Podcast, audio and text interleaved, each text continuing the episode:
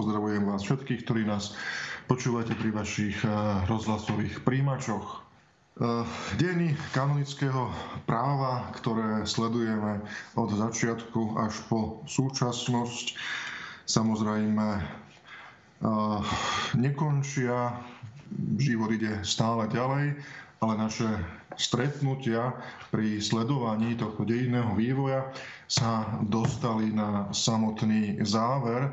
Preto by sme si dnes v rámci tohto nášho cyklu dejín povedali ešte jednu takú e, poslednú vec. E, vždy e, sme si osobitným spôsobom, ak teda to bolo vhodné, priblížili situáciu okrem teda toho všeobecného diania aj na tej lokálnej úrovni. A tak vlastne pri tomto našom poslednom stretnutí pre, počas ktorých teda prechádzame dejinami cirkevného práva, si e, priblížime e, situáciu, pokiaľ ide o kanonické právo, cirkevné právo, vzťah cirkvi a štátu v našom geografickom prostredí, konkrétne v bývalom Československu, respektíve dnes na Slovensku. Takže v tomto prvom vstupe e, sa pozrieme akým spôsobom tento vývoj prebiehal na našom území v období tzv. prvej Československej republiky. Ako všetci vieme, táto republika vznikla na konci roka 1918 a to takým spôsobom, že bývalé e, České kráľovstvo e, bolo vlastne spojené s územím, ktoré sa nazývalo Horným Uhorskom, čiže dnešné Slovensko, plus samozrejme Podkarpatská Rus.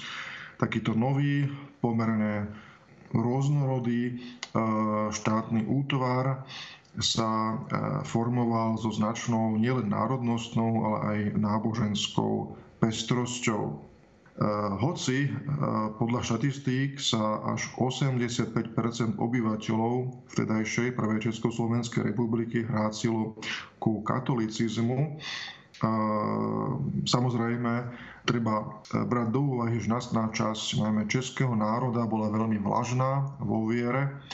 Takéto typické, e, čo sa hovorí, že teda bohemika e, semper heretika e, viedla k tomu, že dnes vnímame Českú republiku v podstate ako jeden z najateistickejších štátov, čo ale samozrejme mohlo mať práve v tomto historickom období súvis aj s tým, že Nová republika sa dištancovala v podstate od toho dedičstva monarchie, od Habsburgovcov, ktorí teda boli veľkým teda spojencom Ríma, spojencom pápeža. Čiže aj táto politika mohla mať vplyv na výrazné zvlažnenie a neskôr ateizáciu toho českého územia. Morava a Slovensko tradične katolícke oblasti, no a potom čím ďalej na východ sa nám objavuje gréko-katolícka církev, samozrejme pravoslávna církev, nehovoriac teda o predstaviteľov židovskej náboženskej obce. Toto všetko tvorilo mix obyvateľstva v Československu.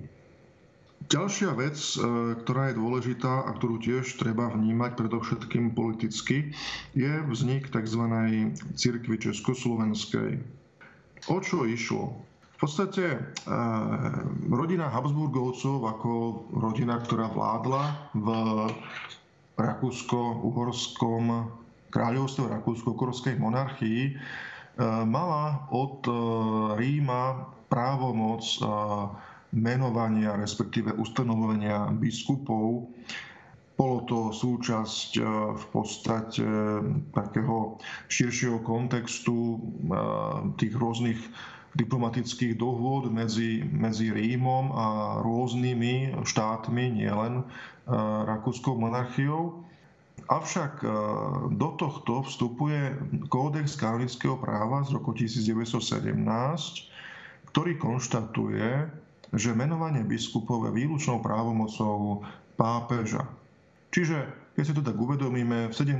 roku uprostred vojny, alebo už teda pomaly vrcholiacej, počas vrcholiacej prvej svetovej vojny, prichádza k zmene nastavenia vzťahov medzi Rímom a miestnymi biskupmi. Zároveň dochádza k zániku e, Habsburskej monarchie Zároveň vzniká Československá republika, ktorej vrcholní predstavitelia si legitímne nárokovali nástupníctvo, pokiaľ ide o privilégiu menovania biskupov.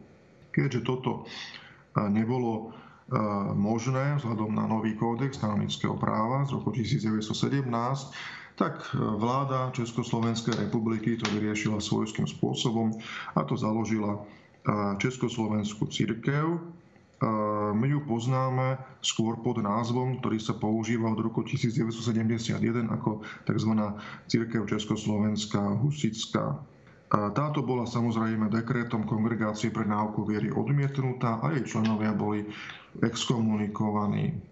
Napriek tomu, že táto církev sa opierala o akési národné husické tradície a bola štátom uznaná a podporovaná, nemala veľa stúpencov, skôr tých pár, ktorí sa k nej hlásili, bolo z prostredia intelektuálov a mm, z prostredia toho takého veľkomestského, čiže na vidieku v zásade nemala žiadnych stúpencov. Hľadiska vierovky sa Česk- Církev Československa priklonila najskôr k pravoslávnej vierovke, ale napokon tým, že poprela nadprirodzené zjavenie, tak prešla k akémusi panteizmu. Z dôvodov protestov slovenského kniazstva bola táto církev na Slovensku formálne zrušená. A hovoríme už o období roku 1939.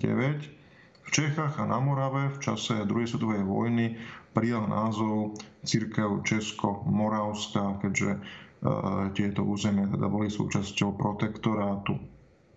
Napriek tomu, že e, nemôžeme hovoriť o nejakom výraznom úspechu, tak e, v Československej republike si táto církev v roku 1921, čiže krátko po svojom založení, získala približne 1,5 milióna veriacich, ale teda predovšetkým v tých veľkých českých, respektíve moravských priemyselných mestách. Aj na pozadí e, tohto vývoja e, bola na ústavodárnom zhromaždení Československej republiky podaná legislatívna iniciatíva, ktorá mala smerovať k odluke cirkvi od štátu, čo je vlastne paradox, že na jednej strane štát zriaduje svoju vlastnú cirkev, na strane druhej je tu legislatíva o odluke cirkvi od štátu. Tento legislatívny návrh bol zamietnutý a ústava sa napokon uspokojila s proklamáciou čo najširšej slobody svedomia, vyznania a verejného kultu, ktorý mal byť zaručený všetkým obyvateľom republiky. Naďalej sa ale rozlišovalo medzi cirkvami uznanými a cirkvami neuznanými. Je, v podstate, je to v podstate nadviazanie na tradície ešte z čias monarchie z 19. storočia. Pokiaľ ide o financovanie, katolická cirkev bola v Československu značne poškodená e, dávkami e, z majetku v čase pozemkovej reformy. Vieme, že to je taký ten nešťastný zákon z 19. roku, ktorý poškodil veľa či už fyzických alebo právnických osôb. K zhoršeniu vzťahov medzi cirkvou a štátom prispeli tiež snahy o uplatňovanie tých e, menovacích oprávnených, ktoré sa opierali o patronátne právo aj teda v rámci cirkvy e, katolíckej, ale teda tieto boli e, Vatikánom teda Rímom odmietnuté. Napriek tomu, že katolícke gymnázia, ktorými Slováci disponovali ešte v časoch Uhorska, boli poštátnené, Podarilo sa zachrániť aspoň značnú časť ľudových katolických škôl. Išlo o tzv. malý školský zákon z 22. roku. Povinné vyučovanie náboženstva bolo ústavným zákonom zrušené. Na Slovensku však vo všetkých školách bolo náboženstvo zachované ako povinný predmet. Celé republiky boli e, zavedené povinné civilné manželstva za súčasného uznávania občianskoprávnych účinkov cirkevných manželstiev, kvalifikovaných ako rozlučiteľné, čiže v podstate stav, ktorý aj v súčasnosti je v práve. To znamená, že máme možnosť uzavrieť manželstvo civilne alebo pred orgánom e, cirkvy, ktorá je štátom uznaná, s tým, že civilné manželstvá sú rozlučiteľné, náboženstvo, manželstva uzavreté v katolíckej cirkvi sú z pohľadu katolíckého práva nerozlučiteľné. Keďže v monarchii boli civilné manželstva povinné, tak z hľadiska cirkevnej doktríny prišlo v tomto ohľade na Slovensku k náprave. V roku 1925 parlament ohlasoval zákon o úprave sviatkov, pričom redukované boli všetky sviatky, ktoré boli k anglickým právom definované ako nepovinné. Napriek pretrvávajúcim napätým vzťahom medzi církou a štátom bol v roku 26 vydaný nový konorový zákon, ktorý čiastočne zvýšil e, platy duchovenstva. Ako už bolo spomenuté, k lepšeniu situácie došlo až po roku 1928, kedy bola medzi Československou republikou a Apoštolskou stolicou uzavretá dohoda modus vivendi, Eh, ktorá ohraničovala eh, hranice diecéz a obsahovala tiež dohodu o zrušení nútenej štátnej správy cirkevných majetkov. Apoštolská stolica sa pri menovaní cirkevných hodnostárov recipročne zaviazala oznamovať vláde meno navrhovaného kandidáta kvôli potenciálnym politickým výhľadám zo strany štátu. Napriek tomu vláda realizáciu ustanovení tejto zmluvy v praxi odkladala a k jej uskutočneniu prišlo až v roku 1935, kedy sa vzťahy medzi církou a štátom zlepšili. V roku 1918 vznikla na Slovensku kňazská rada slovenského duchovenstva, e, ktorej zakladateľom bol ružomberský farár a aktívny politik Andrej Hlinka. Cieľom tejto kňazskej rady boli dosiahnuť, aby boli na slovenské biskupské stolce dosadení Slováci, čo sa postupom času podarilo zrealizovať. Aktuálnym problémom však zostávala skutočnosť, že všetci siedmi slovenskí biskupy podliehali metropolitom so sídlom v Maďarsku. Išlo o Ostrihomského a Jagerského metropolitu. Lebo samozrejme treba si uvedomiť, že vznik nejakého nového štátu automaticky neznamená, že táto nová realita by sa mala preklopiť e, do e, vzťahov vo vnútri katolíckej cirkvi, čiže stále zostávali v platnosti z hľadiska cirkevného práva e, tie hranice a tie právomoci, ktoré platili ešte v časoch monarchie. Najmä z tohto dôvodu bola v roku 1922 z farností Ostriomskej arcidiecézy, ktoré sa nachádzali na území Slovenska, čiže takmer všetky, ustanovená e, apoštolská administratúra so sídlom v Trnave.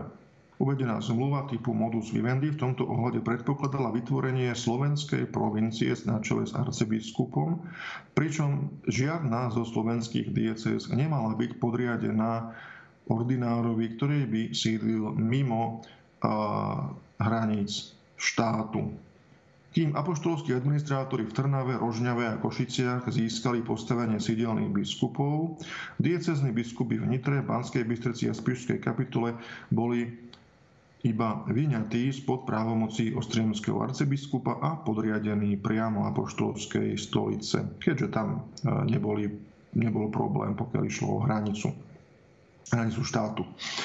Takýmto spôsobom bola de facto vytvorená slovenská cirkevná provincia, ktorej pastieri vystupovali pod označením Biskupský zbor Slovenska a ktorých navonok bez disponovania nejakými osobitnými právomoci reprezentoval najstarší biskus, biskup ako prvý medzi rovnými.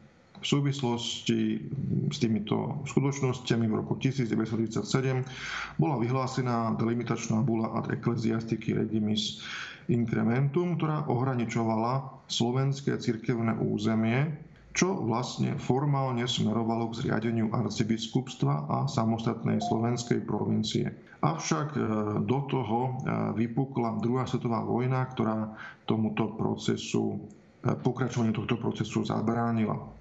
V tomto období prispel k rozvoju oblasti náboženského vzdelávania na našom území najmä spolok svetého Vojtecha, ku ktorému sa pridala i novozriadená teologická fakulta v Bratislave hľadiska ďalšieho politického vývoja začalo ku koncu existencie Československa dochádzať medzi českým a slovenským národom k viacerým konfliktom, Slovenskí politici obviňovali českých predstaviteľov zo snách o asimiláciu slovenského národa, čo napomáhalo rozvoju slovenských autonomistických tendencií, ktoré boli presadzované najmä aktivitami Slovenskej ľudovej strany.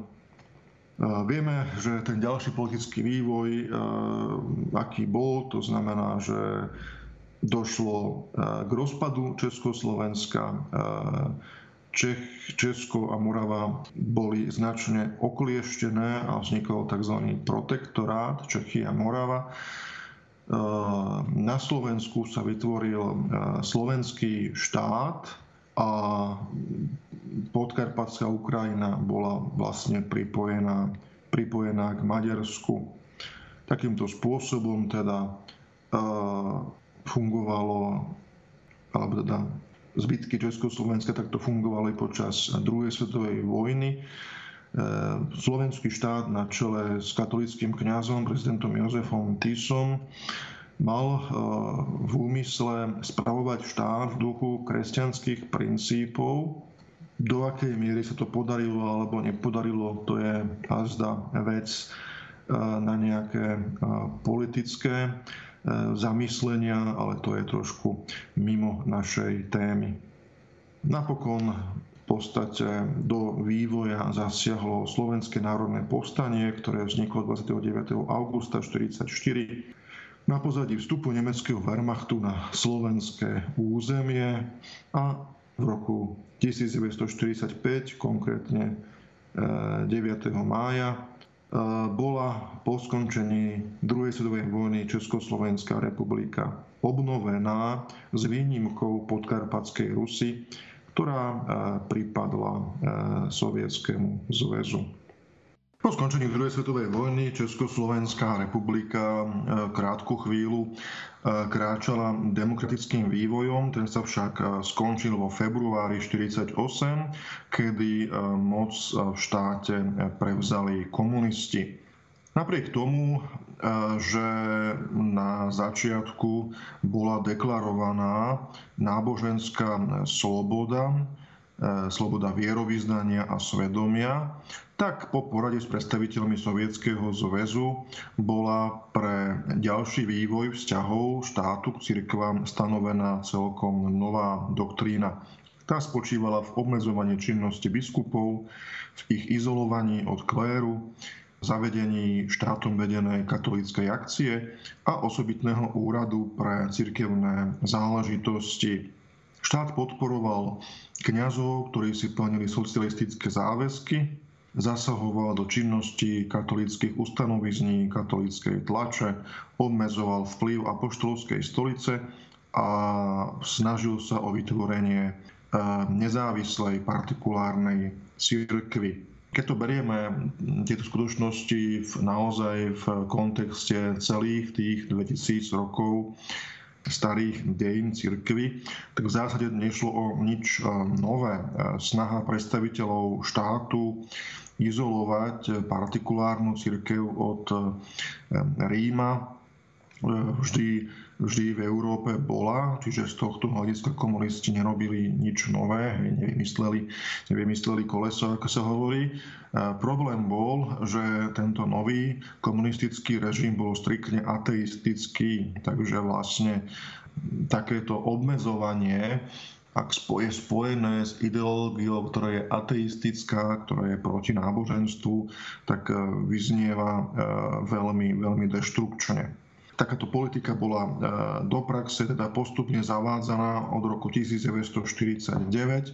Vtedy prišlo k prerušeniu diplomatických stykov s apoštolskou stolicou a k vydaniu niekoľkých proticirkevných zákonov, medzi ktoré Osobitne možno spomenúť zákon číslo 217, ktorým sa žiadil štátny úrad pre veci cirkevné a zákon číslo 218 o hospodárskom zabezpečení cirkví a náboženských spoločností štátom. V podstate je to taká na jednej strane odluka a na strane druhej primknutie cirkví k štátu, pretože e, ten jeden zákon vlastne znamená, že štát priamo kontroluje činnosť cirkvy, čiže je to dohľad štátu nad cirkvami a potom vlastne to vyplácanie platov duchovných, ktoré je aj dnes z pohľadu mnohých liberálov vnímaný ako niečo, niečo zlé. A teda keď sa hovorí o odluke cirkvi od štátu, tak hovorí sa o finančnej odluke, to znamená, aby teda duchovní dostávali plat od štátu, ale teda e, v podstate ono, ak vám niekto zoberie to, čo je vaše a potom vám vypláca nejakú alamužnu, tak otázka spravodlivosti asi je trošku pošliapaná. Hlavnými úlohami toho štátneho úradu pre veci cirkevné bol teda dohľad nad cirkvami a náboženskými spoločnosťami a v podstate uplatňovanie rôznych reštrikcií voči nim. Pokiaľ ide o tie vyplácania platov, tak tieto boli spojené s podmienkou získania štátneho súhlasu, ktorý mohol byť priznaný iba československým štátnym občanom so štátnou spolahlivosťou a bezúhonnosťou. Čiže ten plát od štátu dostávali e, len tí kňazi, ktorí mali štátny súhlas. Hej. Je to veľké obmedzenie vlastne slobody cirkvy, kedy nie biskup, ale štát rozhoduje o tom, kto môže a kto nemôže pôsobiť v pastorácii. Tieto zákony vykonávalo 5 vládnych nariadení, ktoré boli postupne vyhlasované pre jednotlivé cirkvy a náboženské spoločnosti. Rímskokatolíckej cirkvi sa týkal nariadenie číslo 219 z roku 49 o hospodárskom zabezpečení rímskokatolíckej cirkvi štátom. V súlade s ním bol výkon duchovenskej činnosti podmienený zložením sľubu vernosti republike. Došlo k zavedeniu štátneho dozoru nad cirkevným majetkom. Štátu boli priznané právo patronátu nad rímskokatolíckými kostolami, obročami a inými cirkevnými cirkevnými ústavmi. Tieto normatívne akty okrem toho umožňovali menovanie duchovných do cirkevných úradov len po získaní štátneho súhlasu. Vytvárali priestor pre cenzúru náboženských kníh, dokonca cenzúra biskupských pastierských listov a prišlo tiež k zrušeniu všetkých cirkevných sviatkov e, na úrovni štátu. V rámci všeobecného celoštátneho vyvlastňovacieho procesu bol skonfiškovaný i celý pôdohospodársky a lesný majetok cirkvy. V nadväznosti na tento vývoj prišlo tiež k poštátneniu školstva, v ktorom bol zavedený ateistický, marxistický didaktický program. Náboženstvo e, od toho času mohol vyučovať iba kňaz, ktorý mal štátny súhlas pričom na osobitných školách pre telesne postihnutých a v detských ústavoch bolo náboženstvo zakázané úplne. Všetkým žiakom, ktorí navštevovali hodiny náboženstva, sa táto skutočnosť zaznačila do osobitného záznamu, e, ktorý im v budúcnosti vytvoril prekážku pre prijatie na strednú školu. Čo sa týka manželstiev, tak v celom Československu bola nadriadená povinná civilná forma, ktorá musela predchádzať prípadnému sobášu pred duchovným cirkvi, respektíve náboženských spoločností. Čiže civilný sobáš povinný pre všetkých a kto chcel, mohol mať po ňom ešte aj e, sobáš pred duchovným svojej registrovanej cirkvi. Kým pred rokom 1948 existovalo v Československu vyše 60 rôznych katolických časopisov, po komunistickom prevrate zostal už len duchovný pastier a katolické noviny. Spolok svätého Vojtecha sa stal iba akýmsi účelovým zariadením, ktorý až na pár výnimiek nemohol vydávať žiadnu inú náboženskú literatúru. Zaujímavé deklarovanej snahy e, o presadenie nejakých záležitostí, e, ktoré by mohli e, skončiť nedorozumením. V roku 1949 časť Československého duchovenstva sa rozhodla pre uzavretie dohody s komunistickou vládou a bola zriadená tzv. schizmatická katolická, teda tzv. katolická akcia, ktorá bola vlastne schizmatická a e, čoskoro preto bola aj odsúdená najskôr biskupmi a potom i dekrétom Kongregácie pre náuku viery, pričom jej členovia e, boli postihnutí exkomunikáciou. Po neúspechu tejto katolíckej akcie e, prišlo k jej transformácii v roku 1951 na mierové hnutie katolického duchovenstva, ktorého členmi sa stali kňazi lojálni režimu. Základy pre štátnu reorganizáciu bohosloveckých učilišť pripravil zákon z roku 1950 o vysokých školách, podľa ktorého boli všetky bohoslovecké školy vyňaté zo zväzku univerzít a podriadené pod správu štátneho úradu pre veci cirkevné. V roku 1950 bola zrušená činnosť 13 dieceznych seminárov, pričom od tohto času mohli fungovať iba dva, a to v Prahe a v Bratislave. Profesorov na nich pritom menoval výlučne štát, bola zriadená výučba spoločenských náuk a štúdium sa skrátilo na 4 roky. Čo sa týka územnej štruktúry, tak hranice dekanátov boli v tomto období prispôsobené hraniciam e, štátnych okresov. Za dekanov boli menovaní výlučne duchovní z radou vlasteneckých kňazov.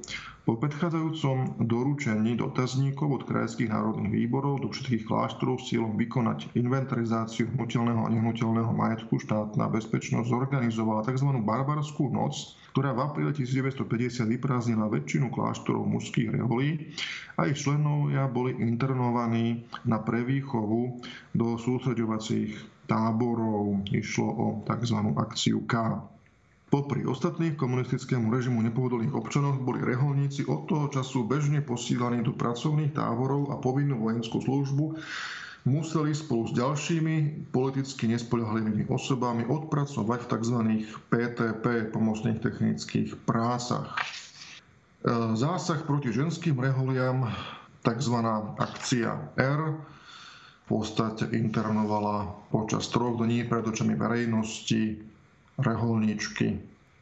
Asi e, najabsurdnejšia vec e, bolo, bolo zrušenie gréko-katolíckej cirkvi, kedy vlastne štát na základe bez akéhokoľvek právneho základu sa rozhodol zrušiť gréko-katolícku cirkev takým spôsobom, že celá Prešovská eparchia bola začlenená do Československej pravoslávnej cirkvi. Išlo akciu P, No a formálne bola podriadená moskovskému patriarchátu. Moskovský patriarcha Alex I udelil v roku 51 Československej pravoslavnej cirkvi autokefáliu, ktoré ale Konštantino-Polský ekumenický patriarcha nikdy neuznal.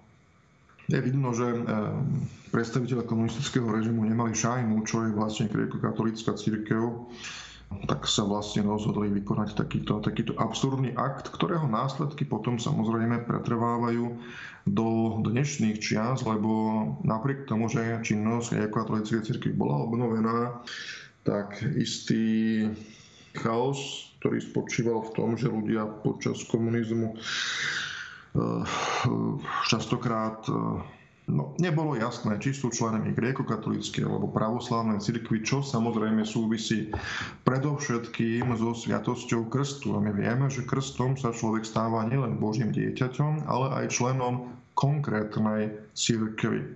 A teda je to církev gréko-katolícka, je to církev pravoslávna. Čiže štát takto vytvoril v tomto naozaj, naozaj značný chaos. Okrem toho vieme, že predstaviteľe gréko-katolíckej cirkvi, ale aj rímsko-katolíckej cirkvi boli v tom čase e, prenasledovaní štátnou bezpečnosťou, konalo sa niekoľko zinscenovaných procesov, v rámci ktorého boli viacerí z nich odsúdení na trest smrti. E, o nejaké uvoľnenie pomerov v rámci Československa e, sa pokúsila tzv. Pražská jar. Ide o rok 1968 isté zmeny nazvané socializmu s ľudskou tvárou, ktorých tvárou bol Alexander Dubček, mali priniesť naozaj viacej slobody, avšak e, tento proces sa skončil špeciálnou vojenskou akciou vojsk Vášavskej zmluvy, ktorí sa rozhodli obsadiť Československú republiku alebo možno oslobodiť ju od nejakých tých vnútorných nepriateľov, čiže ide o tendencie, ktoré sú vlastné entite, ktorá sa nachádza na východ od našich hraníc. Vojska Varšavskej zmluvy e, si svoj pobyt v Československu natiahli napokon na 20 rokov a odišli až po e, spoločenských zmenách v 89.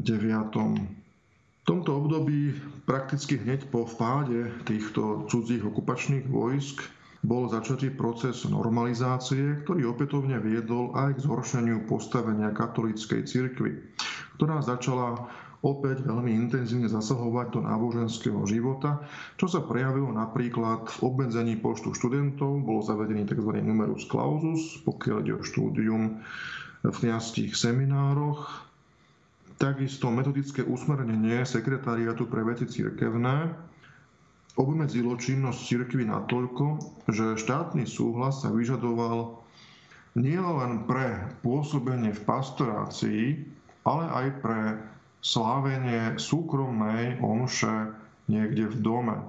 Hej, čiže kňaz, ktorý odslúžil omšu v nejakej domácnosti, mohol byť postavený mimo zákon. V súvislosti s týmto vývojom muselo ukončiť svoju činnosť dielo koncilovej obnovy, ktoré bolo v roku 1971 nahradené kolaborantskou kňazskou organizáciou vedenou komunistickým režimom Pacem in Teris, že prišlo k zneužitiu názvu tejto encykliky pápeža Jana 23. Táto organizácia deklarovala svoju kontinuitu s mierovým hnutím katolického duchovenstva.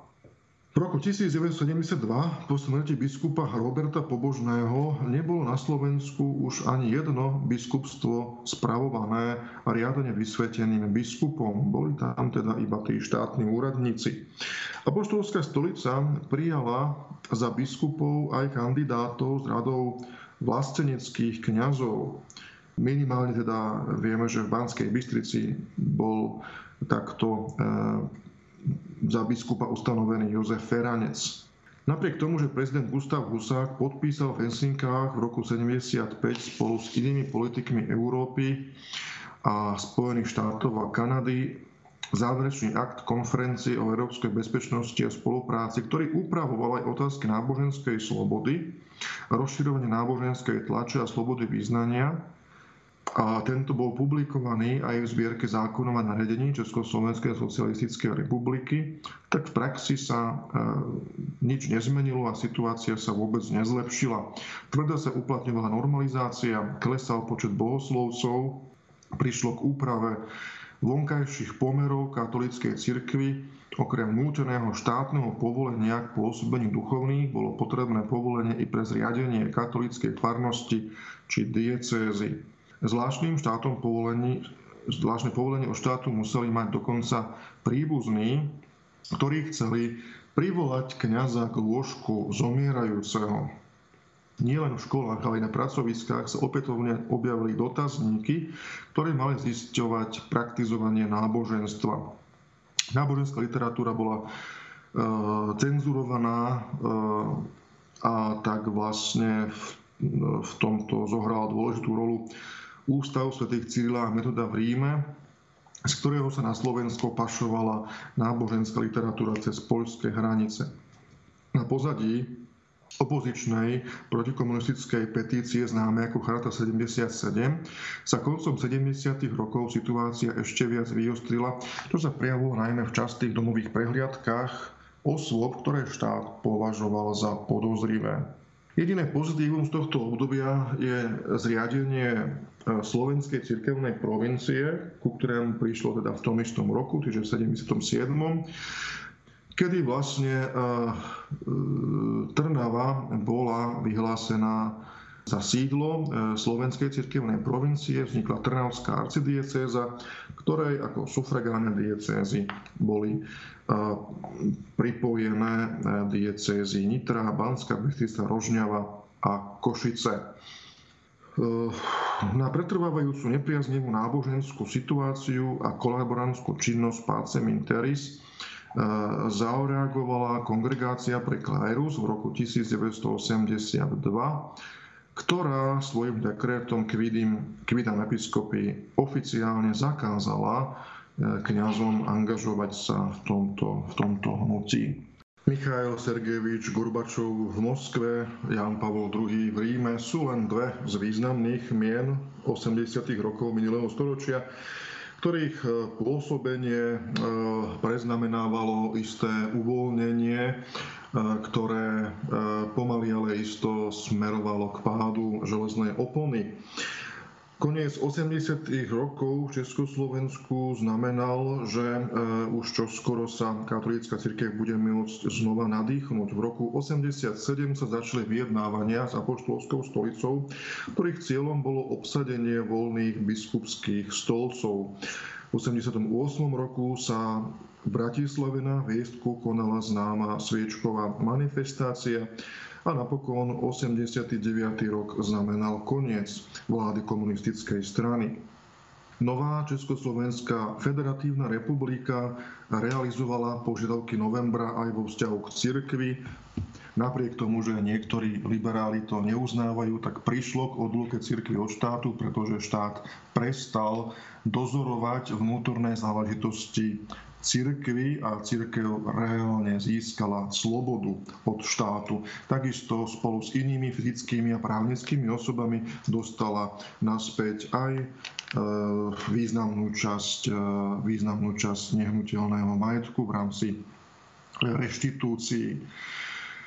Po páde komunizmu došlo teda k obsadeniu všetkých voľných biskupských stolcov, došlo k obnoveniu kniazských seminárov, obnovená bola činnosť reholí a církev mohla znova slobodne realizovať to, čo ehm, patrí k jej vnútornej, vnútornej charizme za mimoriadne významný milník na ceste k slobode význania a autonómnu pôsobeniu cirkví a náboženských spoločností v Československu sa dá označiť aj prijatie listiny základných práv a slobôd, ktorá bola schválená ústavným zákonom číslo 23 91 zbierky Federálneho zhromaždenia Československej federatívnej republiky a dodnes je súčasťou platného právneho poriadku tak v Českej republike, ako aj v Slovenskej republike. Samostatná Slovenská republika vznikla v 93. roku a okamžite nadviazala diplomatické styky aj so Svetou stolicou, popri teda iných e, štátoch. E, vznikla konferencia biskupov Slovenska, ktorá predstavuje zhromaždenie katolických biskupov v rámci územia Slovenskej republiky. Ďalej pokračoval proces reštitúcií nehnuteľného, ale aj hnutelného cirkevného majetku, a to na základe zákona 282-93 zbierky po zmiernení niektorých majetkových kríd spôsobených cirkvám a náboženským spoločnostiam. Išlo o druhú etapu týchto reštitúcií s cieľom prehlbiť kontakty medzi apoštolskou stolicou a Slovenskou republikou bol v roku 1994 prvýkrát vymenovaný nuncius pre Slovenskú republiku so sídlom v Bratislave. E, ďalší dôležitý medzník je rok 95, kedy pápež Jan Pavel II zriadil apoštolskou konštitúciu Pastora Liquidem Permoty na Slovensku druhú, tzv. východnú cirkevnú provinciu s metropolitným sídlom v Košiciach. Čiže od roku 95 e, máme na Slovensku nie jednu, ale dve e, rímskokatolícke cirkevné provincie. Prišlo tiež e, k zriadeniu grékokatolíckej eparchie. V roku 1997 bol erigovaný grékokatolícky apoštolský exarchát v Košiciach čím vlastne na Slovensku boli e, dve e, grékokatolícké e, územné jednotky Prešovská eparchia a Košický exarchát. Vyvrcholením vatikánskej diplomácie bolo podpísanie základnej zmluvy medzi Slovenskou republikou a Apoštolskou stolicou v roku 2001. Na základe nej bola v roku 2003 kvôli lepšej pastorácii zriadená aj akási personálna diecéza, teda, ktorej členmi nie sú obyvateľe istého územia, ale konkrétni ľudia. A ide o ordinariát ozbrojených síl a zborov, kam teda patria zamestnanci rezortov vnútra obrany a spravodlivosti. V roku, tisíc, eh, pardon, v roku 2005 prebehla na teraz posledná, tretia etapa reštitúcií cirkevných majetkov. Ide o zákon 161 2005 zbierky. Napokon v roku 2008 prišlo k reorganizácii územného členenia rímskokatolíckej teda najskôr grekokatolíckej a potom rímskokatolíckej cirkvi. A to takým spôsobom, že Prešovská eparchia bola povýšená na arcieparchiu a prišlo tiež k zriadeniu samostatnej grékokatolíckej metropoly so sídlom v Prešove. Jej sufragánmi sa stali Košická eparchia a novozaložená Bratislavská eparchia. 14. februára 2008 prišlo k reorganizácii teda rímskokatolických diecéz.